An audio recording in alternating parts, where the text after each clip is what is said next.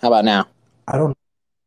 Okay. There you go. It's so you weird. Sound better. I have to like like okay. So like when I turn my headset off, like my actual um, Bluetooth connectivity on my phone, it makes me sound far away. But when I turn it on, even if I don't have my Bluetooth on, it makes me sound louder. But it makes it sound you guys sound quieter. What gives, huh?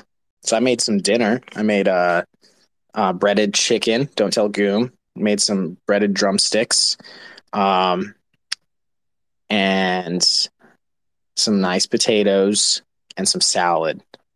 And then I used the extra eggs that didn't get cooked, and I cooked them in the in the pan after the chicken was done. It was very good.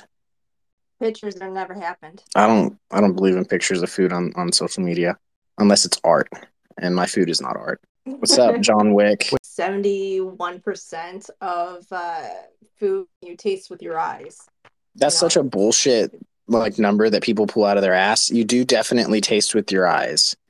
But I can tell you from working in the restaurant industry that that is there's you know honestly I'd say that you taste more with your smell than you do with your eyes.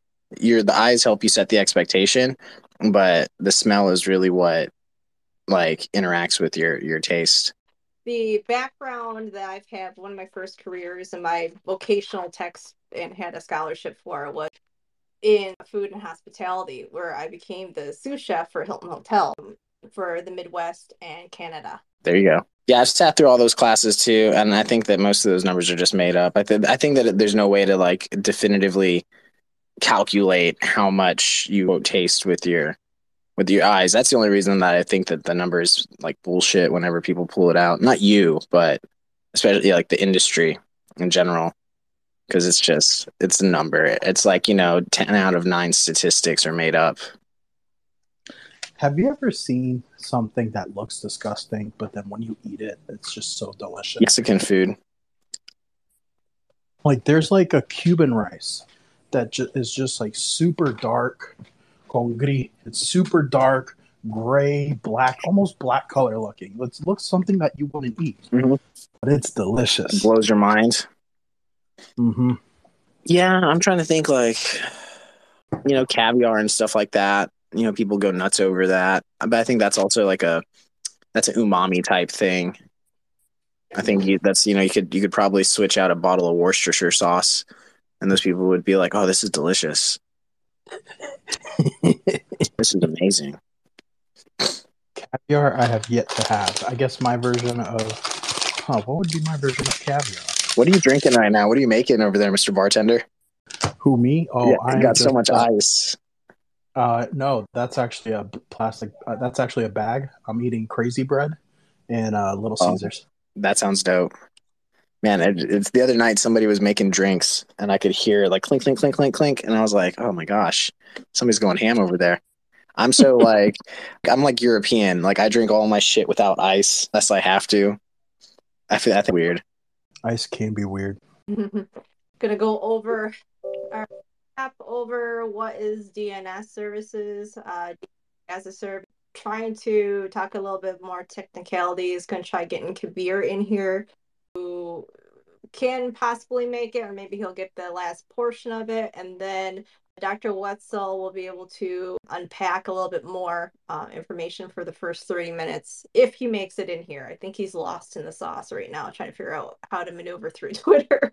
the the one thing that I know is like a lot that get into crypto, they're all self-taught.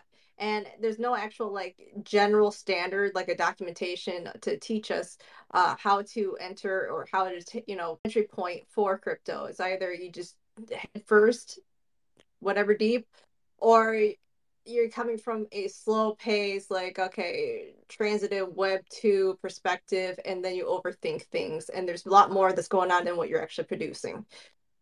Yeah, that makes a lot of sense because I'm still...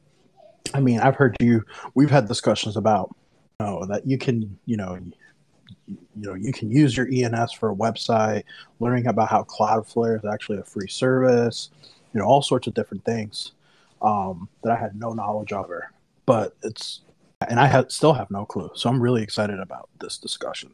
Yeah. Yeah. D N S services um, basically is a, it stands for domain name systems.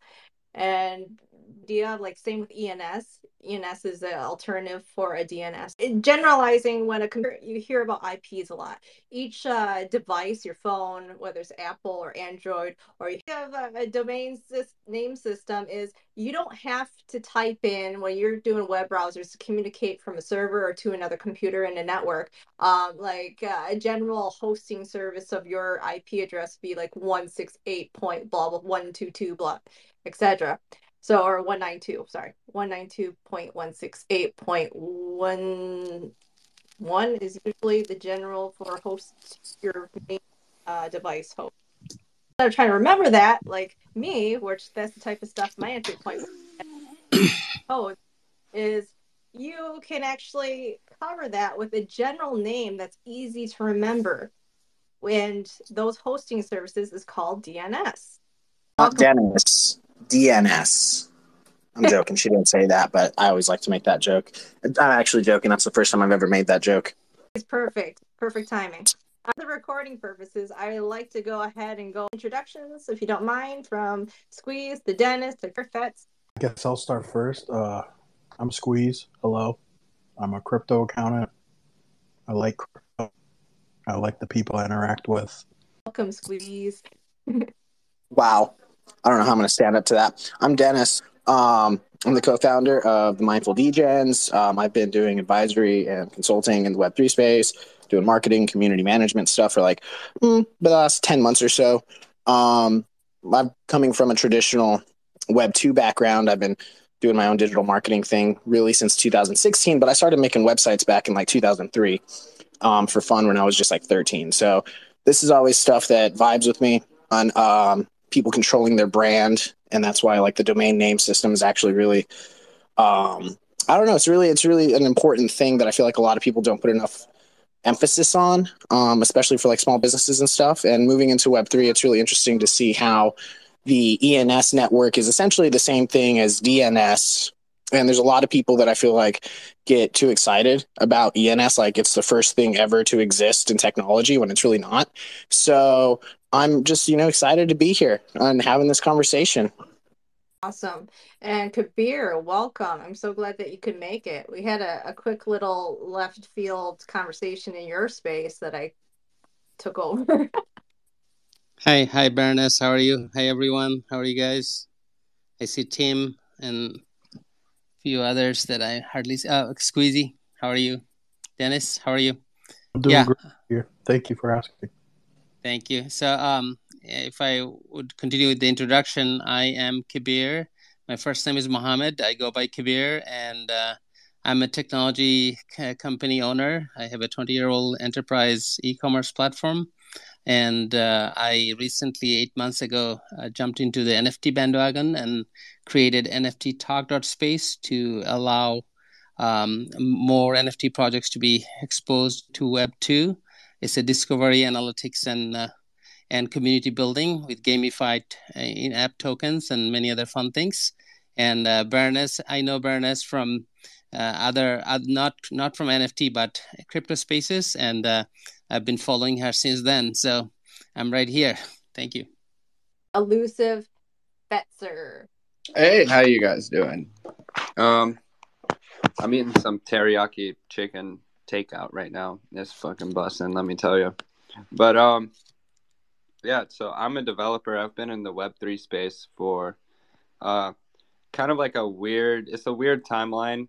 So I started like all the way back since the beginning. Like I remember when Bitcoin like first came out, and like having Bitcoins back when they were around like the one to five dollar range or whatever. And like, like, I mean, honestly, they're probably still locked on a wallet somewhere. It's really fucking sad.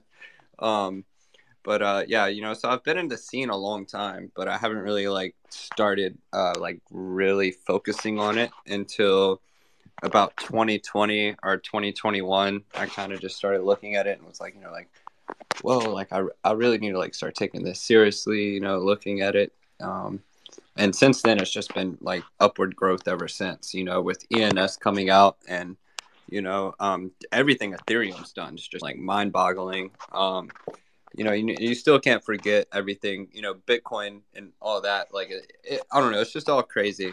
But uh, Yeah, I'm Fetzer. How y'all doing? So gang, gang. That's what I'm talking about.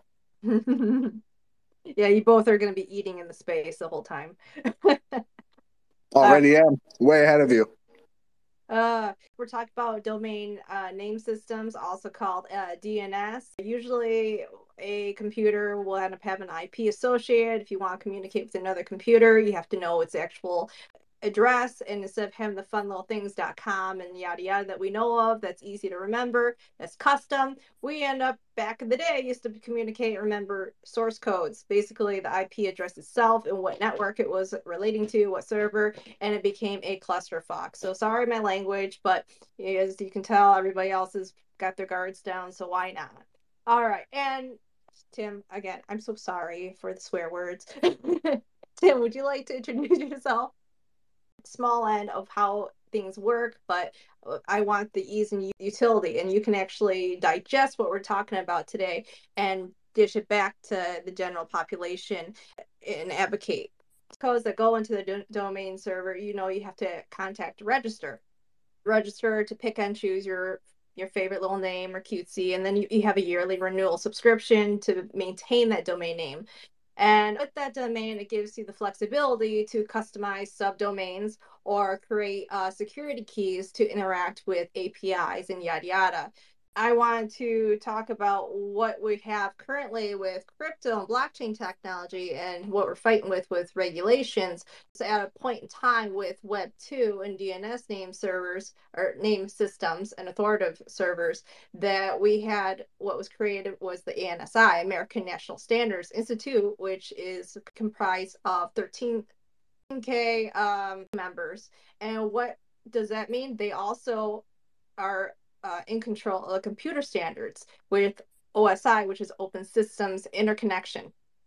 Now, the, the barrier point to be able to utilize our E N S or blockchain or wallets is that we always have to connect in some form or way to an I S P, which is the Open System Interconnection, O S I. We have to fit into that cookie cutter of what the national standards are for, to move on from there. Well, I can pull stuff out of you too, along because I know that you know this stuff as well. Um, so I could pull stuff out of you if just in case Homeboy doesn't pull up. Feel free. Feel free. So, I so have, okay. Or, or, go ahead, Dennis. I was gonna say off the rip.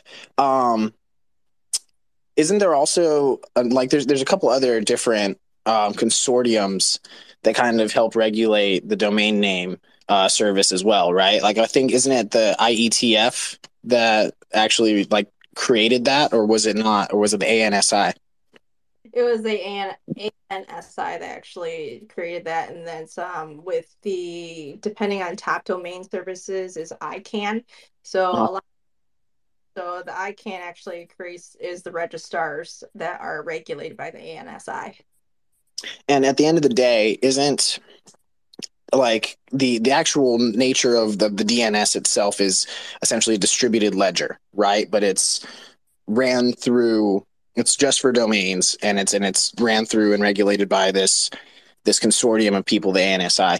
Um, how different is it architecturally speaking to, from E N S at the end of the day when they're both accomplishing the same thing?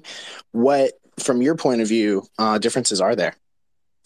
Pretty much the same. The only difference is because it is associated to blockchain technology, that blockchain technology is not regulated in a form of like fiber optics, and the storage is regulated. Blockchain is not, and it, it has that stat uh dash, I can't even talk. uh I'll just say standard statute stat, whatever statutory Yeah, statutory, regulatory um, uh, confinement. So E N S services have to still interact, unfortunately, with the D N S S E C to be um, com not compatible, compliant to those regulatory actions. Okay, and that's where we're talking about like federal regulation at that point in time, right? Yes, yes. Okay. And and just to clear it up too, so the the the same thing's happening here, where you get your website, which is whatever it is dot com, and it's a series of it's a set of files that lives as a directory on a server somewhere. That server has an I P address, and that's what your computer's actually looking for when it goes to find that information, because it's way that's how computers talk.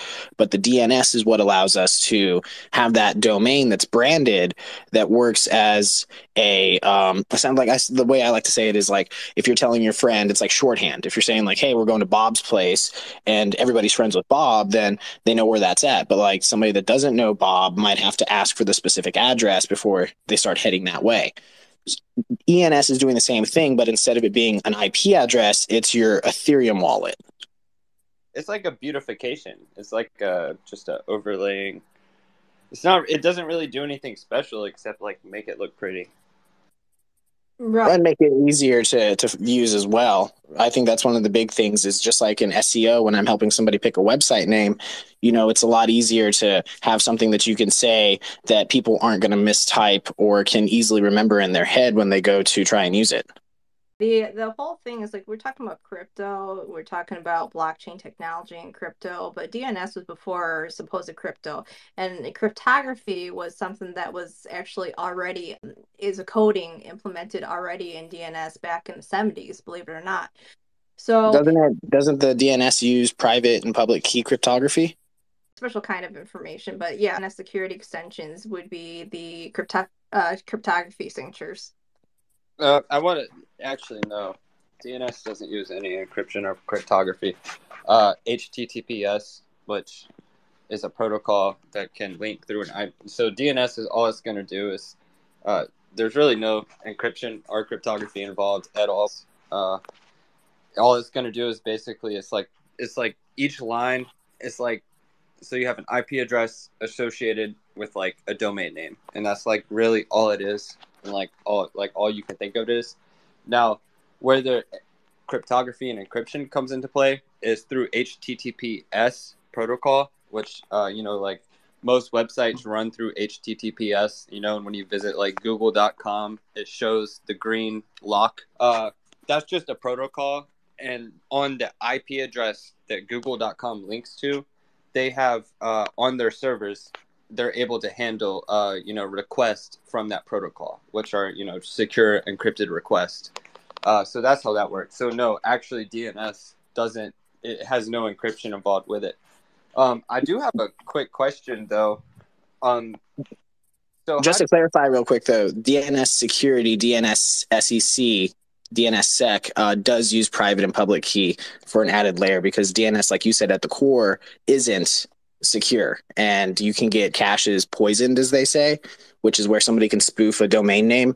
That's kind of what I think what we saw a few months ago with, what was it? Not Anchor, but there was there was a there was a um, a crypto thing that I think it was Curve. Yeah, Curve Finance got their they got hacked. They got their webpage rerouted, and um, no, they didn't get it rerouted. They had it injected. They had scripts injected, and it came from somebody getting access to the name servers. So kind of the same, kind of different, but um, you can definitely, the D N S S E C actually adds like a layer of encryption to ensure that the actual I P addresses are being signed by the domain owner. But you have to, it's not something that's man- or automatically turned on. You have to manually turn that on and add your own information. Yes. Right, right. Completely correct.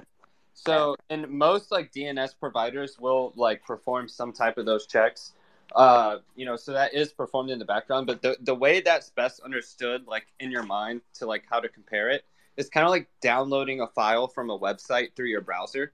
So if I'm down, so let's say like I'm on like Internet Explorer and I'm downloading the Chrome installer, chrome dot E X E or whatever. So I can download that file all day, um, but I have no like real guarantee that that file is the uh, exact Chrome file.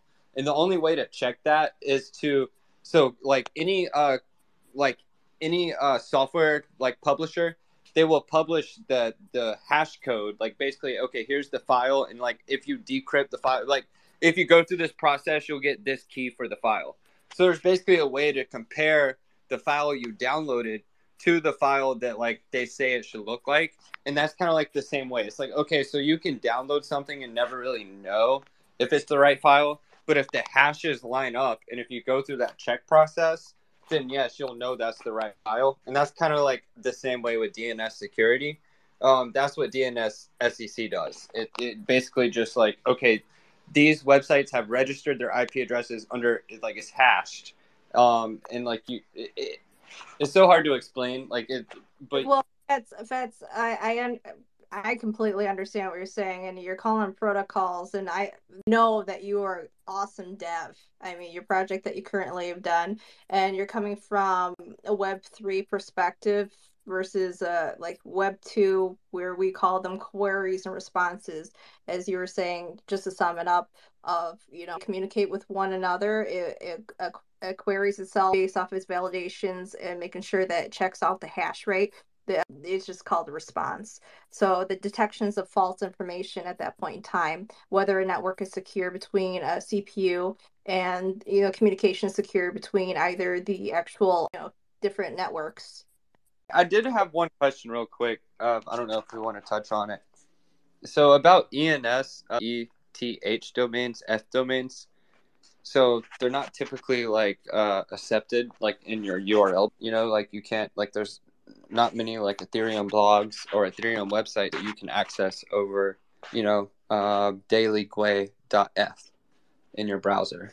Um, it, it sends you to the E N S domain service page, and then you can check on that page and see if any domains are linked to it, any .com domains, and then go to, uh, what do you guys like think about that? And what do you think E N S as a service needs to do to, to you know, become like a recognized D N S? We were talking about what you call them protocols, and I think we should start thinking about it now as protocols, and um, as a verifiable uh, cryptography using the D N S service uh, security, D N S S E C. With your domain provider registrar, you're going to have to enable uh, advanced settings, and in that case, we're you would have to be able to connect your wallet addresses, whether it's a .eth or anything else, to connect to the D N S registrars. Um, yeah, Kabir had his hand up a, a little while ago. Yeah, go ahead, Kabir. Uh, no, I think Dennis uh, answered the question. The, I was just going to mention the D N S sec part, but we're cool. Did you have any feedback on Fet's, uh, you know, thought provocation on what all E N S services or any other, um, you know, blockchain extension would be able to be utilized for a D N S? Uh, I don't see why not, but is I, I have not I'm not up to speed on E N S. That's why I'm here, because I thought we would talk about E N S more. But the basic D N S I understand completely. What I was going to say is that E N S, uh, you know, is just using some records to store, you know, te- text T X T records to store stuff, and then if you go to a site that understands the E N S address, it just looks up that specific record. So if your wallet wallet is in there. If your ugly wallet address, E T H address is there in a T X T record, it can pull it up. And uh, so only those who understand .eth, like I can I can make N F T Talk understand .eth. If you type in, you know, a .eth, I could just look up the records that I'm looking for to find your actual E T H address, and then I can go fo- do the follow-up you know, on that. So unfortunately, it's not widely used. Um, one question I had is, do you guys know if uh, ICANN actually approved E N S yet? Because last I know that it it is still an unofficial, you know, top-level domain. So that could be one of the reasons that no no no D N S service is going to actually resolve any of these addresses. Right. So that would be the A N S I. Which said the A N S I is basically the uh, they create the standards for everything, which also includes D N S services, and the language that's written, you know, the the source coding, and like we were talking about cryptography and so forth. Most of them started off with A N S I um, C language and compilers for similarities, and blockchain is either I B C, Rust, or Solidity. So that's that's the problem, because those aren't registered for standards. So when we talk about creating an E N S, they still that in blockchain in general, or if you want to get crypto, get crypto assets, you have to end up going into an exchange, because it is very much a centralized thing to for your barrier of entry point. And that's what we're falling into the problem of some forms of regulation. So when we talk about technology, where it's mostly the uh, programming language for specifications. So the communication between protocols, the programming language, and the electrical uh, specification. That's why it's still, if you want to create a domain name out of your E N S or dot uh, .elron or dot .sol uh, wallet address, you can, but you always have to interact with the uh, security keys off of your D N S records registrars. Looking up um, something right now. I'm actually looking. There's a whole in the, in the E N S documentation. There's a whole chapter about resolving names for D N S. The E N S website was not very helpful because there is a mod, um, yeah, an emulator, I, but I, that's old school verbiage. It's a module um, to be able to. It was I F A, whatever I F A P. that they're suggesting to utilize, but uh, for people that are a little bit more advanced in taking control over the D N S, I do suggest going ahead and changing your uh, D N S registers. By going in, you go to your advanced options, you E N S wallet address as, you'll first change your security keys. And if you have a hosting service that does not allow it, you can always port it over. And Cloudflare Cloudflare you can use as a free service for S S Ls, uh, you know, for those security keys, and you can even port it over for hosting names as well. There's two processes of changing two of your D N S labeling. I'm shooting off the hip right now because I'm trying to, I, I went through this process already when I was recreating a new domain name. Go into change your security keys. Then at that point in time, once you change the security keys and change your um, C name, you can create a text filing. Now, the E N S uh, website for domain dot E N S, you're able to put in uh, text files or C names, et cetera, in there. Those are your options. Those would be considered, like we were talking before, with regular uh, Web two D N S services. Those are basically you're validating key, security keys, which is the cryptography on it. So as long as it can validate that they're communicating and they match, then those records will, in fact, make it so you can just start typing in. It will replace the actual website with your wallet. So you're saying that I could write a C name that will redirect to the wallet, or a text record? A text record. So okay. Whatever your, okay, the first part of C name is, if you are hosting from alternative other than Cloudflare, you are going to have to change over the C name to um, a service that will help you create advanced D N S security. So then you can change your D N S security in your advanced options. You can produce a text file. You create your text file, you'll match it onto your E N S record, and that will give you the uh, ability to utilize your E N S address as a domain name. Okay, I'm going to have to experiment with that tonight or tomorrow, because that's... Yeah. uh. It's not that difficult to do. Nope. Nope. Not at all. And you, so, you've been successful in doing that? I was, I was, but then I got a warning after I changed everything because um, I was using Cloudflare. I got a warning that my... Um, Your certificate didn't match? My security key uh, had to rebuffer or like a new um, certificate. Mm-hmm. Log on to double check if that all worked out, and I'm just going to probably ease ease of use import my actual D N S to a different um name registrar than what I'm using currently, because I switched my name servers over to to my SiteGround, which is what I host most of my websites off of, but I think I'm going to move them back over to Cloudflare, because there's one thing that's one thing I can't really do in here uh too much is is fiddle with domain zones and whatnot. Yeah, that's That's what I'm probably going to end up doing, just switch over to Cloudflare, because fortunately the ease of operability of like logging in all these freaking screens and different devices. And I, I it's too much.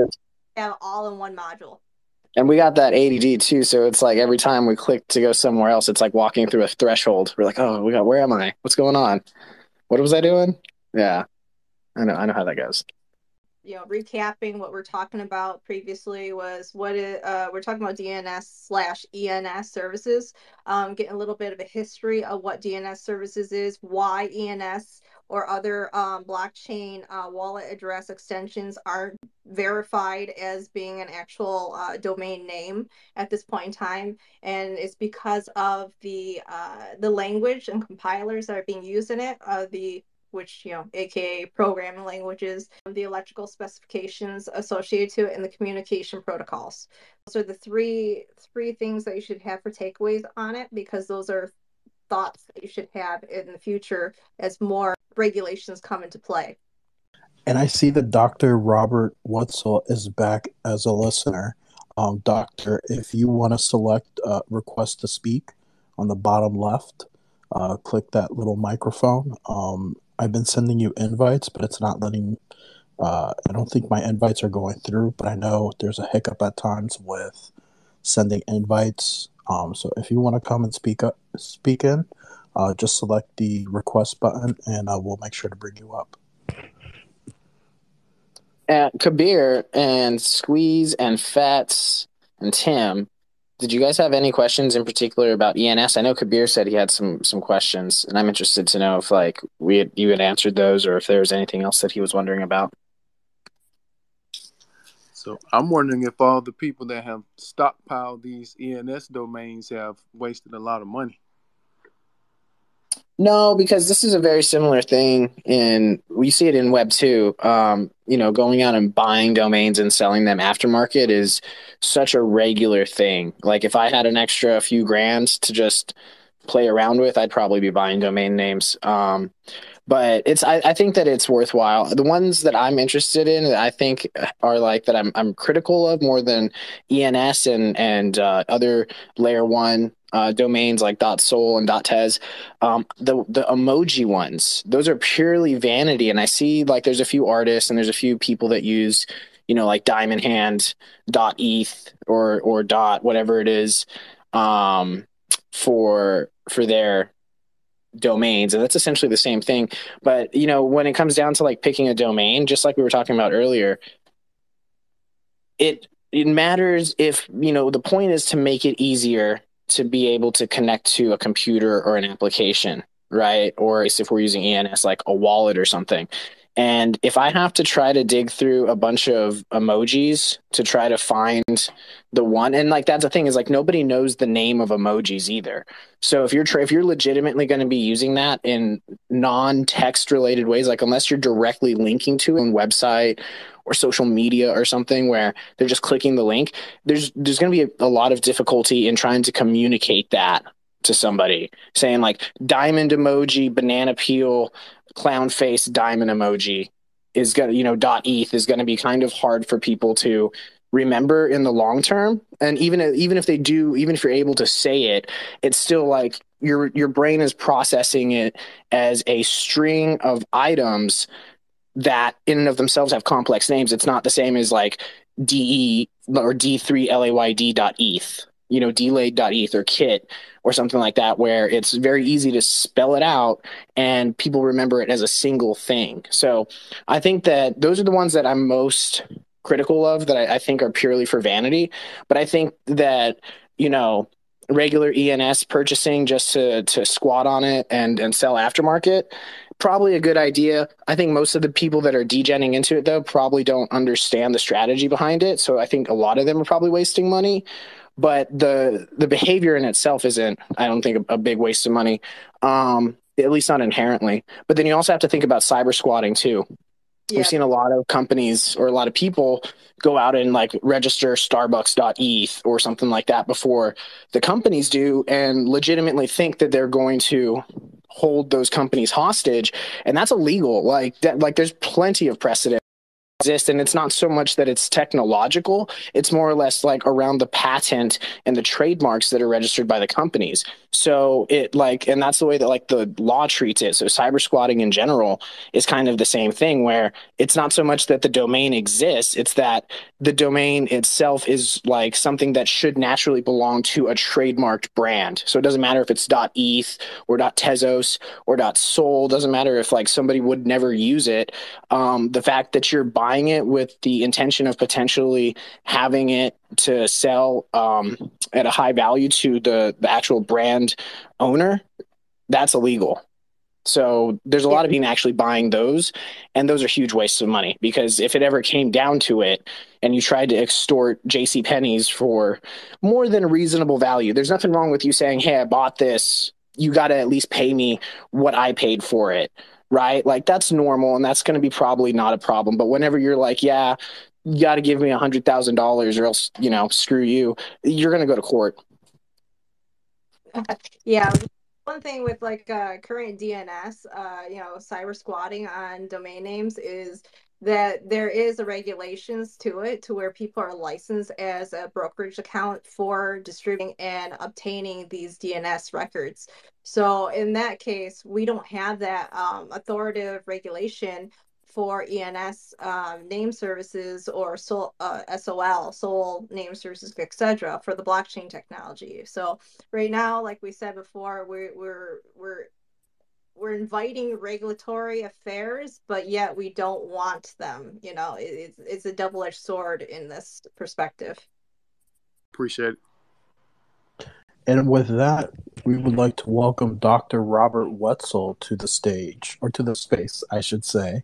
Uh, doctor, thank you for attending and coming. Well, I appreciate you inviting me, and apologize for the tardiness, but apparently um, Twitter on my phone did not want to work. So, um, you know, again, I was just, this is my first time here, so I was kind of listening. And um, so I, I'm the, the views I'm going to put out are my personal views, have nothing to do with my government job. So let's start with that. Uh, and everybody, don't run off because I'm retiring from the government. So I'm not, I, you know, I've been a D Gen at heart before D Gen was a thing. If you look at my profile, I've been online since the beginning of the internet. And I've, I've seen things that I just don't like how we do it. But I've also been in the government for thirty years, and I understand why we do some of the things that we do. And then there's other things that we do in the government. I have no clue why, because it makes no sense. So just like we were talking about the, the, you know, the domain names, right? So trademark management is going to be big. Doesn't matter what the .com, .eth, .whatever next is, right? If, but that's only in the U S. I can do this in, in China or some other country, and I can hold that hostage. And then the international laws does not prevent me from doing it. Now, like, you know, our, our friends up north in Canada, We we have reciprocity, so we you know we can we can do stuff like that in, in England. So we have certain certain places that we have agreements with that there is reciprocity, and then that's that's okay. Um, so that cyber squatting is not going to happen. But if somebody in Russia cyber squats Starbucks, Starbucks is just going to have to pay it, or or you know wait till it it expires, or you know just uh, because there's no no reciprocity. So th these are things that's happening now. And if we go total decentralized, which I think personally is, is where as a species we need to go, we need to be able to have uh, everybody the opportunity to have the, the power that decentralization gives you. But there's also this, this, as I think Kit said about the double-edged sword, is if we don't have some sort of regulation, then you have like we have today in the N F T space with these companies coming up and rugging. And not all the time is is the companies coming up and rugging, you know, purposely. Sometimes, you know, we have people who get involved with a great idea, but then it, it they can't execute it. And and it's, it's some of it's, you know, I guess uh, hubris. Some of it is is not understanding the technology. Some of it is not understanding that you still got to have a real business. You got to solve a real problem. And JPEGs with with cool, cool, flashy, sparkly um, glitter is not enough to maintain a business. So, you know, this this is a a, a new era for all of us. And I'll put on mute and let you guys go on. Oh, no, Doctor, to the last statement that you made, um, where do you see, or not where do you see, how do you see about us as a human species going with full decentralization? All right, let's let's let's put on our future hats. So there's there's this uh, you know, the world of tomorrow. So nineteen sixty-six, Buckminster Fuller, um, one of my heroes, predicted electronic currency. So he predicted Bitcoin before Bitcoin was even, you know, a thought. And, and you know, th there are futurist folks who, who put this stuff together long before we came here. And I, I laugh at some of the folks who go, oh, this is new. No, this is not new. If you look at nineteen forties and fifties sci-fi, a lot of this stuff, you know, comes in different waves. You either have the utopia or you have the dystopia. Reality is it's going to be somewhere in between. And, you know, you're still going to have bad people in the world. You're still going to have good people in the world. And those different forces drive people to do good. There's different forces that drive people to do bad. But in, in a, a tech type world, you know, if you look at Star Trek, and so I'm putting on my nerd hat here for a second, and you see uh, back in the day when Scotty was doing something to the Enterprise, and when he got done, he goes, oh, that's a new boat. So it was kind of indicating, you know, work was was monitored in some fashion, and payment was received in some fashion for the work that was done. So if I'm able to take value out of the words that I say, and everybody here goes, oh, wait, that was pretty awesome. And, and, and this is being automatically captured by algorithms, then if, you know, we participate in events, then the events would uh, allow folks who, who provide content, who provide entertainment, who provide, uh, you know, whatever it is, to get paid automatically for that. And the only way it can be done is through some sort of decentralized and electronic currency. So you have those aspects of it. You have the, the, the you know, how would, for example, a book. How many times have you bought a book from Amazon, had it download to your Kindle, and you get down to like the third or fourth chapter and you go, man, this, this thing sucks. I wish I had it. Well, what if you only paid for what you read? The author would have gotten something for their work, even though it's, it's terrible work. Uh, the, I was mildly entertained until chapter four. Um, and then, you know, somehow through this tech technology, we're able to parse out usage. So it's kind of like um, a car. You know, you have the where you can rent the zip car. I don't know if that's still a thing. Um, and, and again, I apologize because stuff and things have changed so much over the years. I stopped keeping up with it. Uh, I keep up with the core of the technologies, but the names of things and how, you know, The, the, the nuances I just I don't bother with anymore because I, I, I don't find a need to keep that in my head. That's what Google's for. Um, but if you have, I want to, you know, like my truck, I have a, I have a truck that just uh, the battery died and I needed a car. So, you know, Zipcar comes, you take the Zipcar, you use it, you pay for the time that you use it, not per day, because I didn't use it for the whole day. I only used it for X hours. And if it's electric car, then I get charged for the electricity. And so we can now get to the point with these technologies to, to equal out paying for things and goods and services as we use them and not the intent. So that's also going to create a resource sharing type environment. So not everybody needs to R. You know, in the city, that's, you know, people have public transportation. Here in the U S, I just came from Colorado. That's so far away, right? And and there's no way that uh, you know, renting a car, that's a, you know, that's by prices today that I could I could you know, pay two months with a car payment. But again, these are all the future possibilities. Voting. If I could do blockchain voting, you know, it's automatically counted, and when you get to that, you know, that that fifty-one percent, there's there's your winner. It's immutable. Absolutely immutable. And, and, you know, think of that also with the policies that we have. So in the future, maybe we don't need government. Maybe we just need DAOs. And it's a community of DAOs because we're all together in this, in, in our own little world. And maybe that's exactly how we, we approach the future. So um, I'm, I'm doing an experiment now with HelpEnders DAO. And in that DAO, we're, you know, we're reshaping how a DAO should operate. And part of that is going to be the governance of a actual company.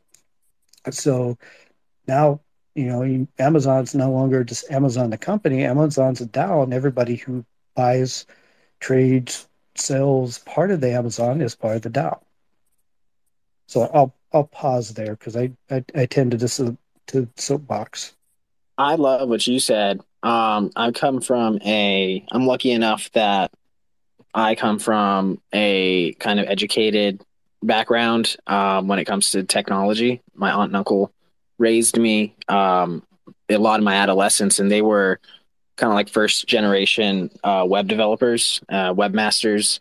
Um, you know, back before Google was even really algorithmically driven. And so they kind of like showed me how the internet worked. And I saw it also even, you know, before that as a kid, I was able to, you know, play around in like nineteen ninety-five and nineteen ninety-six. Um, you know, so I remember enough of having to like, you know, actually interact with my command prompt and, and actually have to interact in different ways um, with the internet in ways that we aren't necessarily familiar with right now. Um, So I see a lot, like one of the things that you, couple things that you said that really stick out. Um, one is like that this is all kind of like been done before. And two, you know, how you're like really focused on DAOs evolving. And those are two things that I've kind of been saying. And I, I guess I'm just excited to hear you say it because, you know, one, for instance, we're talking a lot about the E N S. And, you know, this was probably the first time that I realized that there's a lot of people that are excited about things and they're attributing value to blockchain because they think that it's the blockchain's the thing that's doing the thing. When in reality, you know, these concepts have existed for decades in some cases, and it's just so much that like blockchain is the thing that's making people aware of that. So like the, you know, the differentiations between D N S and E N S I see as being like very similar. Like it's like D N S is a decentralized network of, you know, that does essentially the same thing, but, you know, in a very specialized way. And, you know, so seeing people get excited about E N S saying it's going to be decentralized internet, like that, it already is that way. So I was, you know, more or less just wanting to comment on that and say like, that was really cool that you said that. The DAO thing, um, I'm kind of at the same place with you. I think that ninety-nine percent of the DAOs that we see today are just more or less, you know, could, there's, there's, okay, there's probably like one out of a hundred that are actually legitimately utilizing it to do something better than they otherwise could be doing. And a lot of them only exist just for the sake of saying, hey, we're a DAO. Um, I feel like as we move forward, I think that we're going to see a lot more DAOs built up that resemble like small town charters, like a town charter where there's semi-autonomous, you know, um, democracy, you know, groups of people that are working together to solve problems. Um, so I think that that's, you know, again, cool that that's, you know, similar to where you kind of see it. So my question for you then is like, do you really see much of what's happening in Web three as like a difference of technology, like a, like a divergent path of technology, or more or less like the evolution of, or of all of the technology that we've been building and like the culmination of those technologies coming together? It is actually a, a fairly interesting question. Uh, so, so the thing is, uh, nineteen seventy-nine, uh, DARPA started this thing called the internet. And um, I actually have a friend of mine who was on that team. And, and so part of that is that was exciting for them because they can transfer, you know, like a fax machine, but you know, zeros and ones across a, a closed line. And so that was the beginning of, of these technologies. And there's still core things that were done then that are still needed now. Um, and, and so over the years, you know, it, it's funny you said that your, your grandparents, I must be old enough to be your grandfather because... Um, aunt and uncle, aunt and uncle. Oh, oh, sorry. Because I did, uh, well, I still may be old enough to be a grandfather. Um, uh, my, my uh, you know, I... was a, a COBOL programmer on mainframe back in the day. My first job was was doing EEPROM programming, programming chipsets. So that's, you know, pro programming gateways into chips. And, and so this is, each evolution of technology has made the next step a little bit easier for other folks. But what I find is people don't realize technology comes from, and the root things behind it, you know, it just works this way, but there's a reason it works this way. And part of it is is from the, the, the standards that are used for the communication. Part of it is from the, the built up from the, you know, the, the uh, how we did ASCII, and, you know, all this comes to together. So it all started with with the, the Turing machine and how, you know, this all this this stuff uh, accumulated. And, but you're seeing it build over and over and over, and it's, it's becoming more user friendly. So this is part of it. Technology is becoming abstracted away from the user. I'm talking to you on the phone in my hand. That back in um, nineteen eighty-three, I had this thing called Merlin, which was a game, or eighty-two. Anyway, as a game that had certain buttons that you hit on it, and it had like night. Yeah, that's funny, kid. I'm telling you my age, but you you played tic-tac-toe, you played Battleship, you played uh, race car game, but it's all L E D lights, and and and those were, you know, basically just zeros or ones going through gateways. But now you have an F P G A that that can do amazing things that that we never perceived that could happen. So the technologies are becoming easier for people to use, one, because they're exposed to more technologies. Um, you know, my, my granddaughter was born with a, a uh, you know, a smartphone in her hand, and she knows how to twi- I don't know how to Twitter, folks, as you probably already guessed. I try to Twitter. I, I try to be funny. Um, I try to engage people. Um, I'm not pretty. I've got a lot of knowledge, but it's, you know, apparently that's not enough. And, and so I try to engage people this way. Uh, and now and then I, I run into a few folks, and, and then we end up, you know, in I R L. So he, so I'm a gamer from back in the day. So I'm able to to communicate with a lot of the younger kids. And I and, and I apologize to kids, but, you know, my, my, my son is thirty-seven. So uh, again, being in technology this long, you see the iteration from where we were, where we are, and I kind of, you know, where we're going is kind of difficult to see past, you know, three to five years. But reality is, as we abstract technology away from end users, they become more uh, super users of the technology, but they still lack the understanding how the zeros and ones go through the systems, and how it goes through the memory, through through the, the C P U, across the bus, out the, onto the webs, and, and then how it works on the webs becomes a mystery. And each one of these become um, adds a complexity to along the way. So the more complex your system is, the less that humans can understand it. So complexity is a is going to be one of the keys if we're able to manage the complexity. But then again, when our robot overlords take over and I get my robot body, all that's going to change anyway.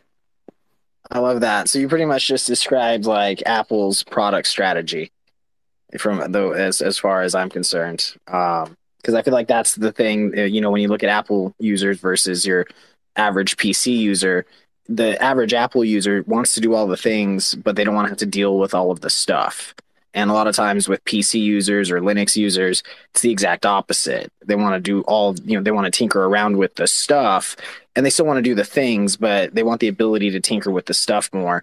And yeah, so, um, okay. So before Squeeze asks a question, I got one more, one more question. You, it's ironic that you brought up, you know, DARPA and the origin of the internet. Um, d- did you by chance get a chance to look at the uh, Trail of Bits report that was commissioned by DARPA and released just a few months ago? Um, and it was outlining the state of uh, centralization within distributed ledgers, and more specifically, the likelihood um, that there are more or less just like the, the, the ecosystem and how likely they are to be compromised by different types of centralization. So I did not see it, but I already knew that that was a problem because of Doctor Doug Wood. And Doctor Doug Wood is probably the smartest particle physicist I've ever met. He knows more Nobel laureates, at, you know, as personal friends than anybody I've ever known. Uh, this is a, a, a picture of young Doctor Wood. And by the way, he showed up to work one day with two different shoes on. He never had a clean shirt, always had stains all over it, and his hair is just like crazy. So there's a picture of young Doctor Wood with old Albert Einstein at this at the um, you know particle physics labs at Stanford. And the thing is, um, back in the sixties, when Stanford was doing some experiments and all of the uh, California lost power through some something that happened, uh, it was a mistake that Doctor Wood made that took out the power.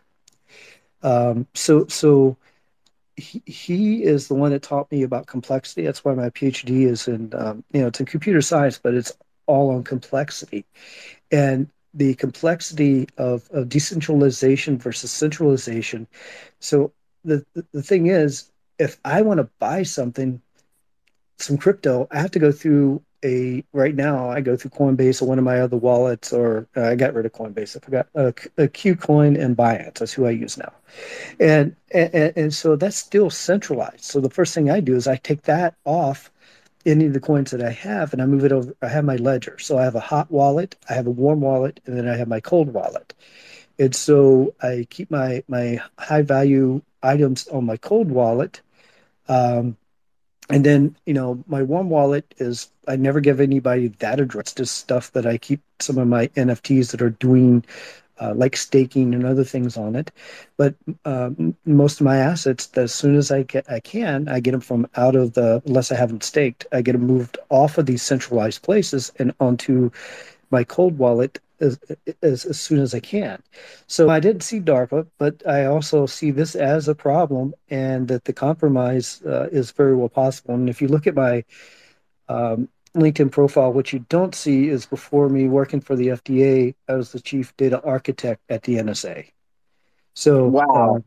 Uh, so it's not, uh, it's not really, um, that's not really new news. That's crazy. Okay. So just to, just to cover it for anybody that's interested in it too. Um, uh, what's up? Uh, do you mind if I go ahead and pin your LinkedIn profile up on the top of the space? Sure. Go ahead. Okay. Go ahead, Dennis. Sorry. It's, yeah, it's, yeah. It, it's been cleaned. So just to let you know, it's been cleaned. So all you see is my last job and my Army Reserve. Um, so my Army Reserve, I work for uh, military intelligence, uh, but I'm retired. So that's done and over. So I, I brought cyber operations. So um, the offensive cyber operations into multiple operations. So I help Uh, uh, young cyber warriors learn how to attack systems. So again, that's I, I'm no longer doing that. I'm I'm I'm retired from that. Yeah, on a recorded space, I got you. No longer doing that. Heard. Check. Wink, wink. Yeah, I got you. Um, so long story short, like I, I find it really ironic, and not even it's not even coincidental, and it's not even ironic. It's to be expected. Um, so DARPA commissioned Trail of Bits to do a nine-month report or nine-month analysis of how likely it is that you know um, decentralized networks, distributed ledgers, can succumb to um, like the existential threats of centralization, and to like kind of identify them.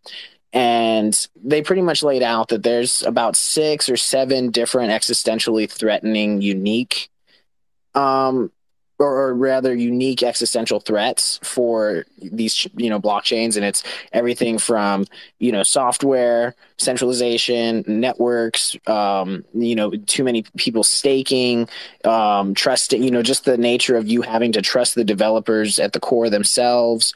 Um, so, uh, you know, um, regional centralization, you know, you can have a bunch of, of farms within the same county or the same state or the same country. And if regulatory, um, things change, you know, there, then that can affect, you know, the network, uh, even though the network is still decentralized. And that's where a lot of people think like, oh, you know, like just running nodes and they're just, as long as it's not all on the same computer or on the same server. But that's where, one, Trail of Bits concluded that, yeah, there's like six or seven different unique types.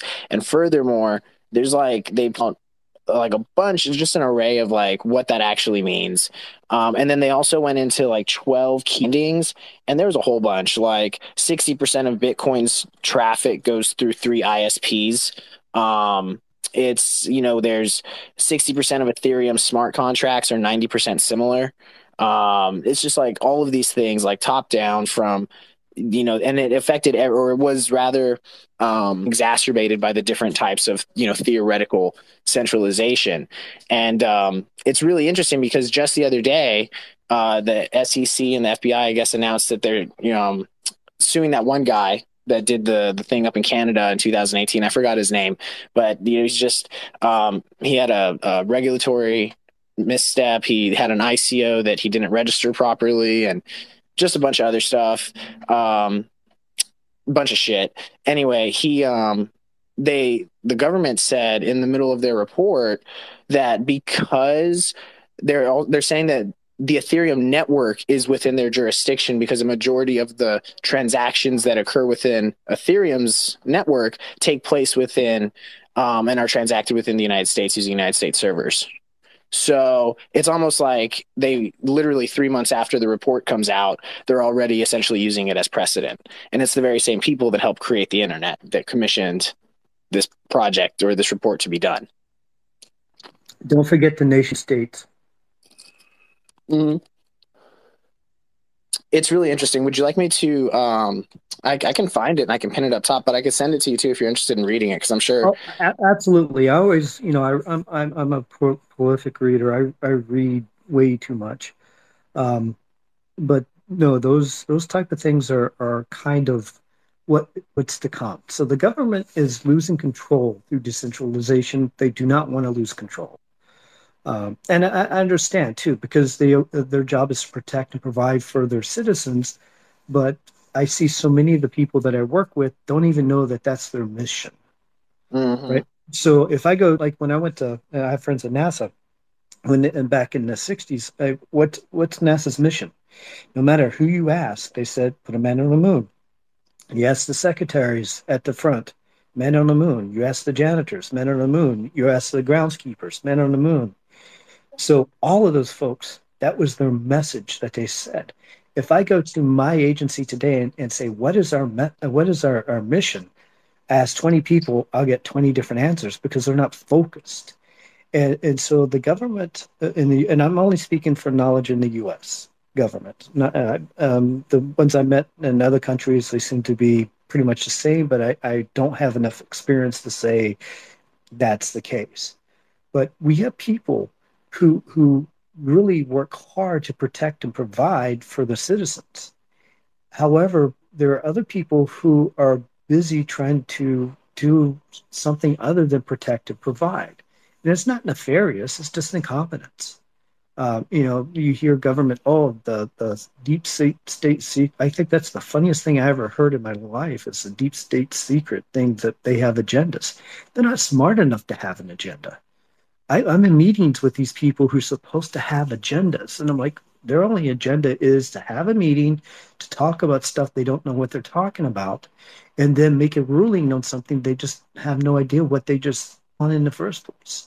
So, uh, you know, it's, it's and by the way, um, as, as a citizen, you're not that important. We don't, you know, we don't care that your name is Fred and, and you work at the, uh, you know, the quarry and you have a wife named Wilma. We can care less. You know, you know, I R S, they, they, they're out to get you. No, they don't care. You, you pay your taxes, you put your paperwork in, and for the most part, they're okay. Um, are they incompetent as a bureaucracy? Absolutely. two thousand nineteen, they're coming after you now for two thousand nineteen taxes. I had to go, here's my tax report. I sent this to you. Here's the check I sent you. Um, well, you need to pay your taxes. I'm like, you've already taken the money out of my account. What are we talking about? So again, I'm not that important. They don't really care about me. It's just some bean counter just clicked the wrong button and, and sent something to somebody somewhere else to the wrong account. So, you know, there's nothing really nefarious in general. Now, that's government bureaucracies. That's our, our bureaucrats. Elected officials are a whole different animal. Those are incompetent people that that not competent. They're just, they have agendas of whatever they're, they want to put on. We have to protect our, ourselves from those folks, too. So as a as a citizen and the future of technology, being a technocrat eliminates the need for these these politicians. And if we can get rid of the politicians, and, and, and let's let's go a little step further across the world. I've been to Russia, I've been to North Korea, I've been to Indonesia, I've been to Denmark, I've been to, you know, well, several countries in the Middle East. And in general, most people Are, are good people. They they you know, when I was in Russia, you know, I partied with, uh, some, you know, some Russian dudes, and it was, you know, we had a great time. And and they didn't care about this country, that country. Same way with, with China. I have friends in China. But they, you know, they they really don't care about the, the nonsense our governments are doing. So once tech, you know, becoming a technocrat, using this this decentralization, true decentralization, not decentralization, decentralization we have going on now. You know, that's that's going to be something that's going to be a, a new world for all of us. And unfortunately, um, in the next twenty years, we're going to be moving towards that. And there's going to be growing pains. It may or may not be um, a gentle roll into the future. I hope it is. But, you know, the governments want to hold on to the power for as long as they can. But reality is we don't really need them anymore, that we have these, you know, Let me let me qualify that statement. We need them to protect and provide, but not in the manner that they do today. Um, just like, you know, this the Wild West, the cryptocurrency. Yes, we need some sort of regulations, just like you do with any other finance, because you have people who are rugged purposely. You have people who are doing I C Os with no intention of delivering a product. There's this one cat, I forgot his name, started like three different companies doing I C O for each one, and then walked away with the money each and every time. And but that's also, you know, investor beware. Do your homework. It's just like, uh, you know, have people buying N F Ts, just, you know, you, you hear the the shilling and the, and the you know, influencers. And, and the thing is, I look at the product. What is what is the problem they're trying to solve, why it's important, and how they propose to solve it. And then I look at the, the people who are running the project. If I'm sorry to say, you know, if it's twenty-year-old kids and, and they've not really done anything in the past, I'm not going to invest. I've never been rugged, knock on wood. But uh, again, to be an investor in the space, you have to study the space. You have to understand what this is. You have to understand the decentralization. And, and and the future is going to be awesome. I just, you know, I was born too early, but then again, if I wasn't born this early, I probably wouldn't have the understanding of the technology I have today. So robot body, waiting for that. So whenever that comes, I'll be, uh, I'll, I'll go in the future with that. I think you, I think you were born at the right time, because I was, uh, I was, I feel like I was born just a little bit too uh late, because I, I was like, what really sucked for me was being, you know, cognizant of the impact that internet was having in two thousand one and nineteen ninety-nine, and even, you know, even further back, like like I say a lot, I was I was helping my mom download shit off of Napster, and like I was already at a very young age, you know, eight nine years old, like like already very familiar with it, to the point where like I was that little techie kid that was helping everybody with their A O L and with, you know, removing viruses and toolbars from their browser and explaining to grandma what email was. So like, you know, not, I was like a fucking eight year old when that shit was happening. So like looking back and I see like all the shit that happened, I'm like, damn, like it was really opportunistic, you know, it, like just hella opportunistic.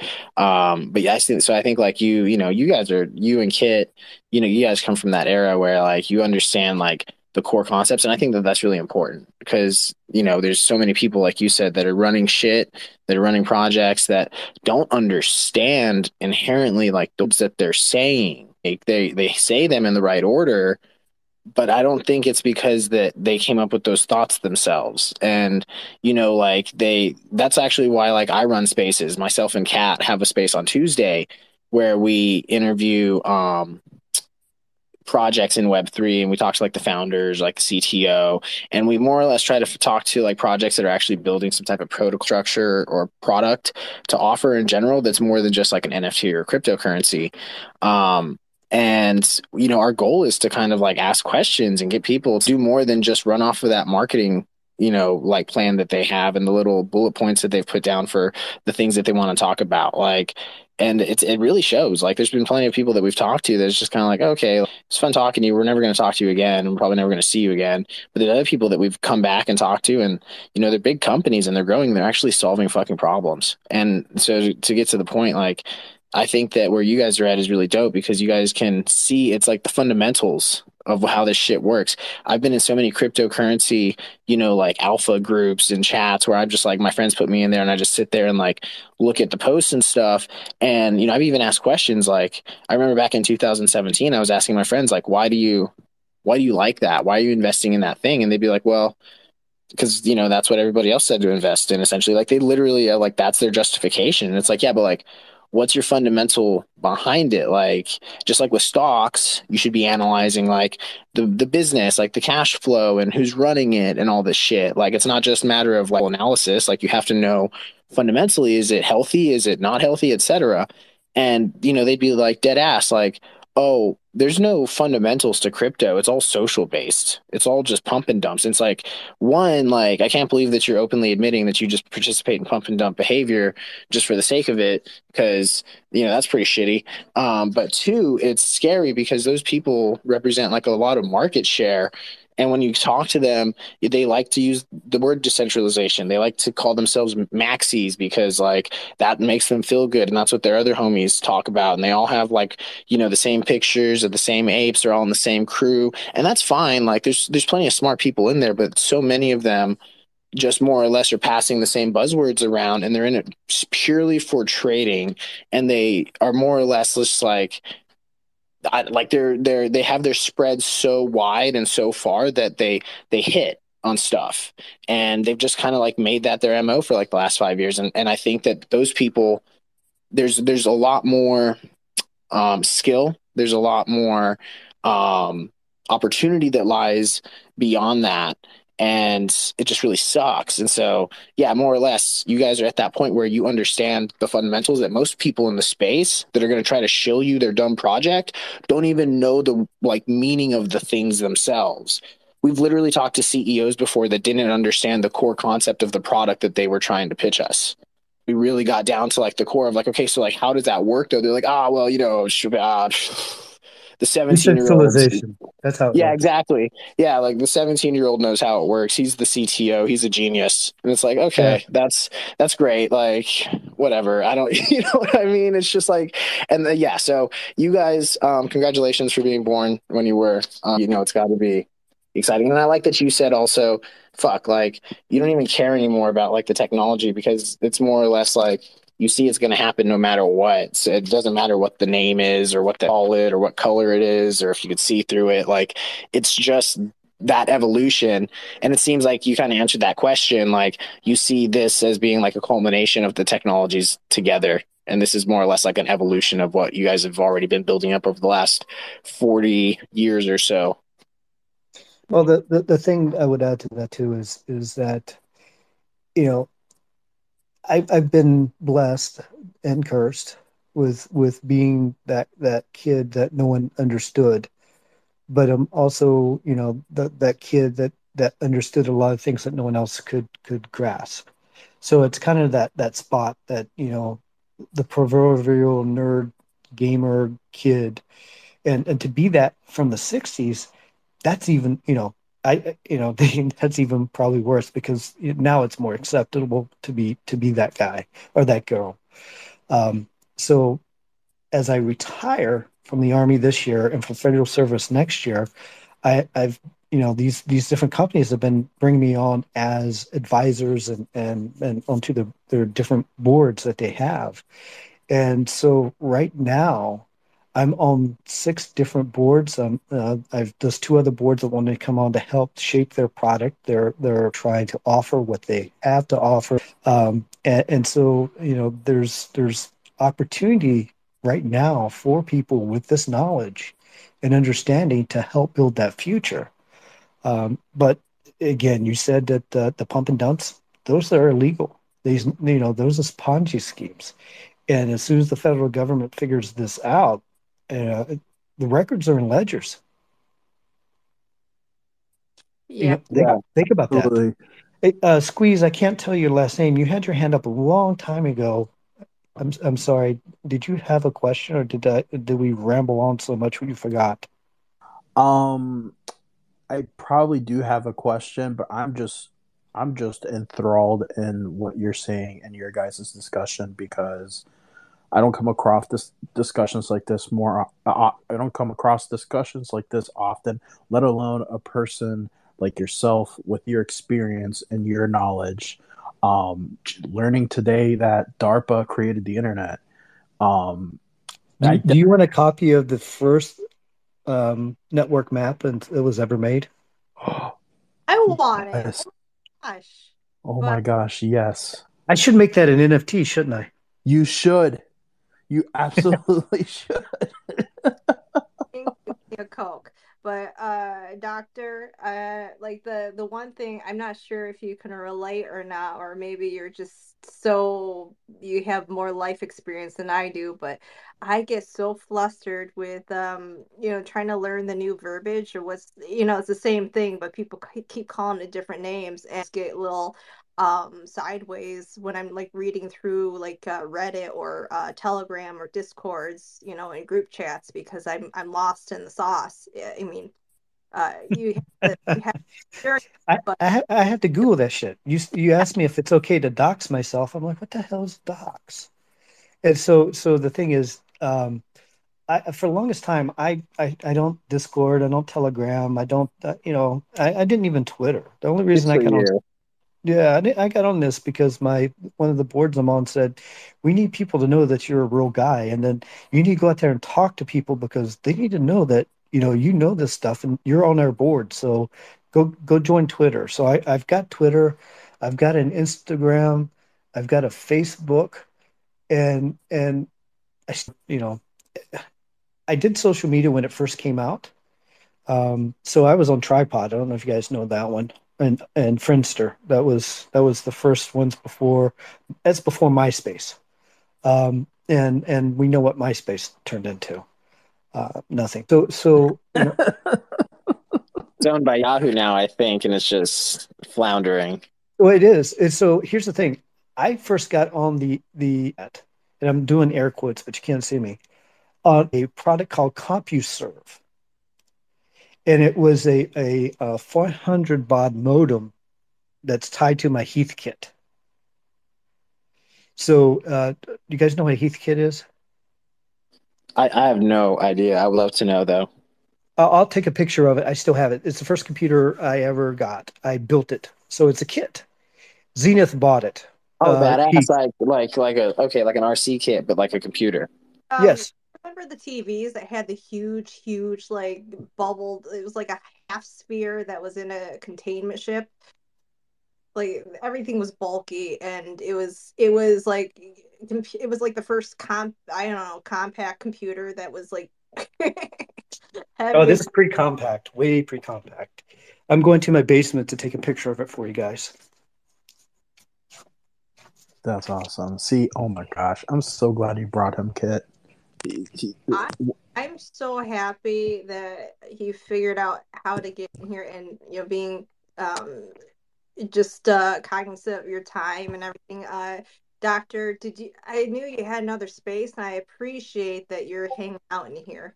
Oh, oh, it got canceled because Apple fucked up our, our delivery of our, our app.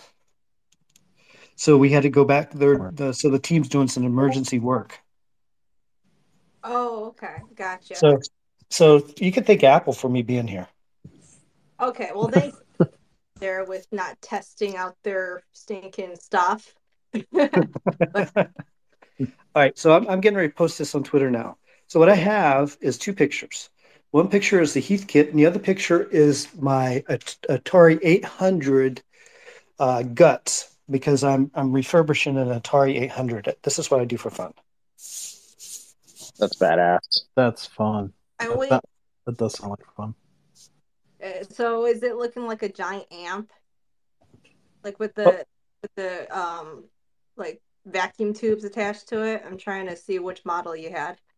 Oh, for for the uh, Heath kit? Yeah. Oh, it, it's got huge vacuums, but it's a it's a big. Uh, how do I do a picture here? Big, oh, I do a post. Uh, I'm going. I'm going to do a tweet. Mm-hmm. I'm going to tag you, Kit. Let's see. That's an ampersand.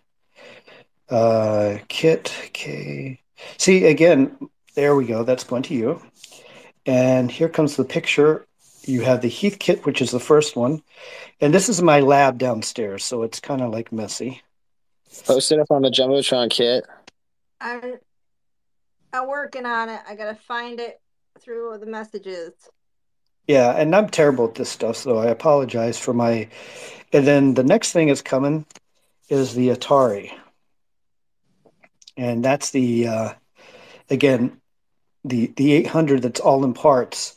And I do have a, a uh, right next to it, you'll see cartridge. That's cartridge. I'm actually trying to program my a game that I'm doing, my N F T game, onto a cartridge too. Oh, you're doing an N F T game? Oh, yeah. Oh, man, that's awesome. Um, it's actually a real card game that I have the physical cards. If you go to my profile, you see Versus Infected. So I have all that together. And now I'm, yeah, now I'm trying to move it over. So I, I built a, uh, you know, we're building it into a wallet functionality. So the game is by bringing your wallet in, you you stand up your game wallet and you suck in all your N F Ts for the game, and then it randomly spins them up and you you play players online. Or, you know, you buy the first uh, N F T, you're going to get uh, a builder's box of all the physical cards. Nice. That is that. Oh, that's awesome. Wow. By the way, that's is, is there so anything cool else shit. that you want? what, uh, what else are you working on? Oh man, I feel like I could sit down with you and ask question, ask you questions all day. Well, I, I appreciate that. Um, I'm, I'm glad somebody thinks I'm that interesting. You are super interesting, but I also want to let everybody know that as much as I enjoy the space, I did have other plans. I'm I had the space originally on Thursdays um, for one hour segments, max one and a half hours. And I love the organic conversations as it continues on. I'm not going to keep interrupting, but just a concept of the, uh, you know, in real life situation that's going on as myself as a host, uh, just giving a warning. So yeah, Kit's kicking us off, kicking us out of the club. So it's cl- it's closing time. Yeah, that's you don't have I to go home, but you can't stay here. Oh, oh shit! You. you guys, I'm loving this because now, now the uh, the content has switched over to just us having fun, and I'm loving it. Yeah, that's the that's it, dog. Um, I went ahead and took your post, and if you look down on the bottom, you see that conversation thing. Um, you can see that will take you if you click on that. It will take you to the thread the, of the comments um, for the post. And so um, Kit went ahead and put your uh, LinkedIn there. I went ahead and put that DARPA report in there, um, and I went ahead and posted your picture as well. So that way we can see this after the space closes. Sweet. Woohoo! Dude, it was awesome talking to you. Um, I enjoyed the conversation. Kit, thanks for telling me that I can. Um, how I can start to get my D N S and E N S connected together to resolve um, E N S to D N S. Uh, that's really cool, and I'm going to fuck with that. And, um, yeah, thanks for hosting the space. What do you use currently for your D N S? Oh, right now, because um, of the way that it, um, because cloud sometimes an ass, um, and the way I used to do a lot of, like, subdomain hosting for myself, like when I was building sites for clients and stuff, um and that just became like a really bloated way of of doing it, so I stopped doing that. Um but because of that, I started using my the same site that I go with hosting as my um uh not as my registrar, but just as my and D N S name server um host. So they manage my records, um and it's pretty, I mean, it's pretty seamless because, like, it makes it to where I could do, like, one-click stuff, like, like uh, you know, link, you know, my staging environments together, or, um, to, like, create wildcard um, certificates and stuff like that for my different subdomains and whatnot. Um, so if I go through Cloudflare, it's just a little bit more work, but I prefer doing it because there's a lot of stuff that I can't actually do. And it's either that or go through Google, which is who I prefer to use as my registrar because it's just... What? Easy and accessible. They are accessible because you don't have to over the, you know, working off of the Google Analytics because it's straight off of Google. But um, the one thing I wanted to give you, if because I, I was asking because I could help you, but I, I'm going to switch. I'm going to start all over, change my C N A back, reset all that. And I'm going to port over my actual D N S register to probably Cloudflare. And I'm going to start all over to switch it over to the E N S address. Um, the one thing that I did know is, like, not all registrars with the advanced settings have the availability for modern encryption. And for the purpose of the space and recordings, for people should know, is that the algorithm of a D N S is uh, the modern encryption is the Algo thirteen. Um, if your registrar does not comply to the algorithm, then always file a complaint with I CANN. Um, if you if it's not the registrar, but it is a um, top level domain name, then make sure, and if it is an issue with the domain itself, then it doesn't support it, contact top level domain systems uh, just to file a complaint so they can correct it. Yeah, that's a bing bong. That's good to know. I don't think I've ever had to deal with that, but um, if that's that's good to know, because I'm sure there's plenty of, of shady registrars out there that don't comply and are just making quick bucks. Probably not that hard to like become, you know, become one is if you just file the right paperwork and pay the money and shit. Yeah, this is back to our previous conversation, was like you have people that sit on domain names and so forth, and they on the very low level become licensed for uh, domain brokerage, but they don't go through all the red tape that's required. So then you have to file complaints over them. Oh shit. So that's how, like, there's, okay, so that's like the fine line between like being a registrar and being somebody who can manage domains. Yep. Wow. Okay. Yeah, that makes sense. Okay. Yeah. No, I'm pretty happy with my stack with, you know, like I like my server, um, you know, for what I do with my WordPress sites and stuff. If I was building single page applications or custom, you know, apps for clients, um, I, I would not use SiteGround um, for that. Um, but because everything that I do is WordPress related, um, and I'm fine with that, uh, SiteGround's really dope. And it's just, yeah, like I said, I'd rather either run my D N S through Google or Cloudflare at this point, just because, one, you can't do the D N S S E C, how do you, the D N S S E C. You can't, uh, you can't enable that with Cloudflare. And um, I don't know why. I don't know if that's just because of a global thing or because they just suck. Um, that's but why. that's yeah, that's just why I'm like, fuck that. Like that, that's enough. Where I like, I want to be able to enable that, because especially in the crypto space, you know, you're dealing. It doesn't matter who you are. Like, people are going to try to attack you, and then you're either going to be the victim or be a vector. And um, that's where, like, you know, being able, especially with me managing as many sites as I do and being open about it and stuff like, and making content about this shit, you know, like, and showing other people how to do it. Um, I think it's really important to be able to, like, you know, manage that a hundred percent. Okay. Well, Doctor, thank you for your time. Dennis, thank you for your time. Squeeze, thank you so much. And all the people that came. Um, I appreciate Infinite. My guy down there. Don't forget Infinite. Infinite. He's down there. For coming in and listening on the last portion of it. To recap and catch the recording, go ahead after this ends. After ten minutes, it should compile and you should be able to catch the whole thing. Uh, any closing thoughts? I loved it. Thanks, Doc. I appreciate you inviting me. It was awesome. Thank you. Was this your first actual space speaking? Uh, I, I've been invited to a couple. I've, I've been interviewed. It's usually like an interview and then they do something else or a Zoom interview. But this is like a first, like, real, you know, I, I did Coffee and Crypto a couple of times because um, I was working with a couple of those folks. Um, but this is like the first time that randomly somebody on the on the, the Twitter goes, hey, would you come into my space? So thank you. Very cool. Did you like it?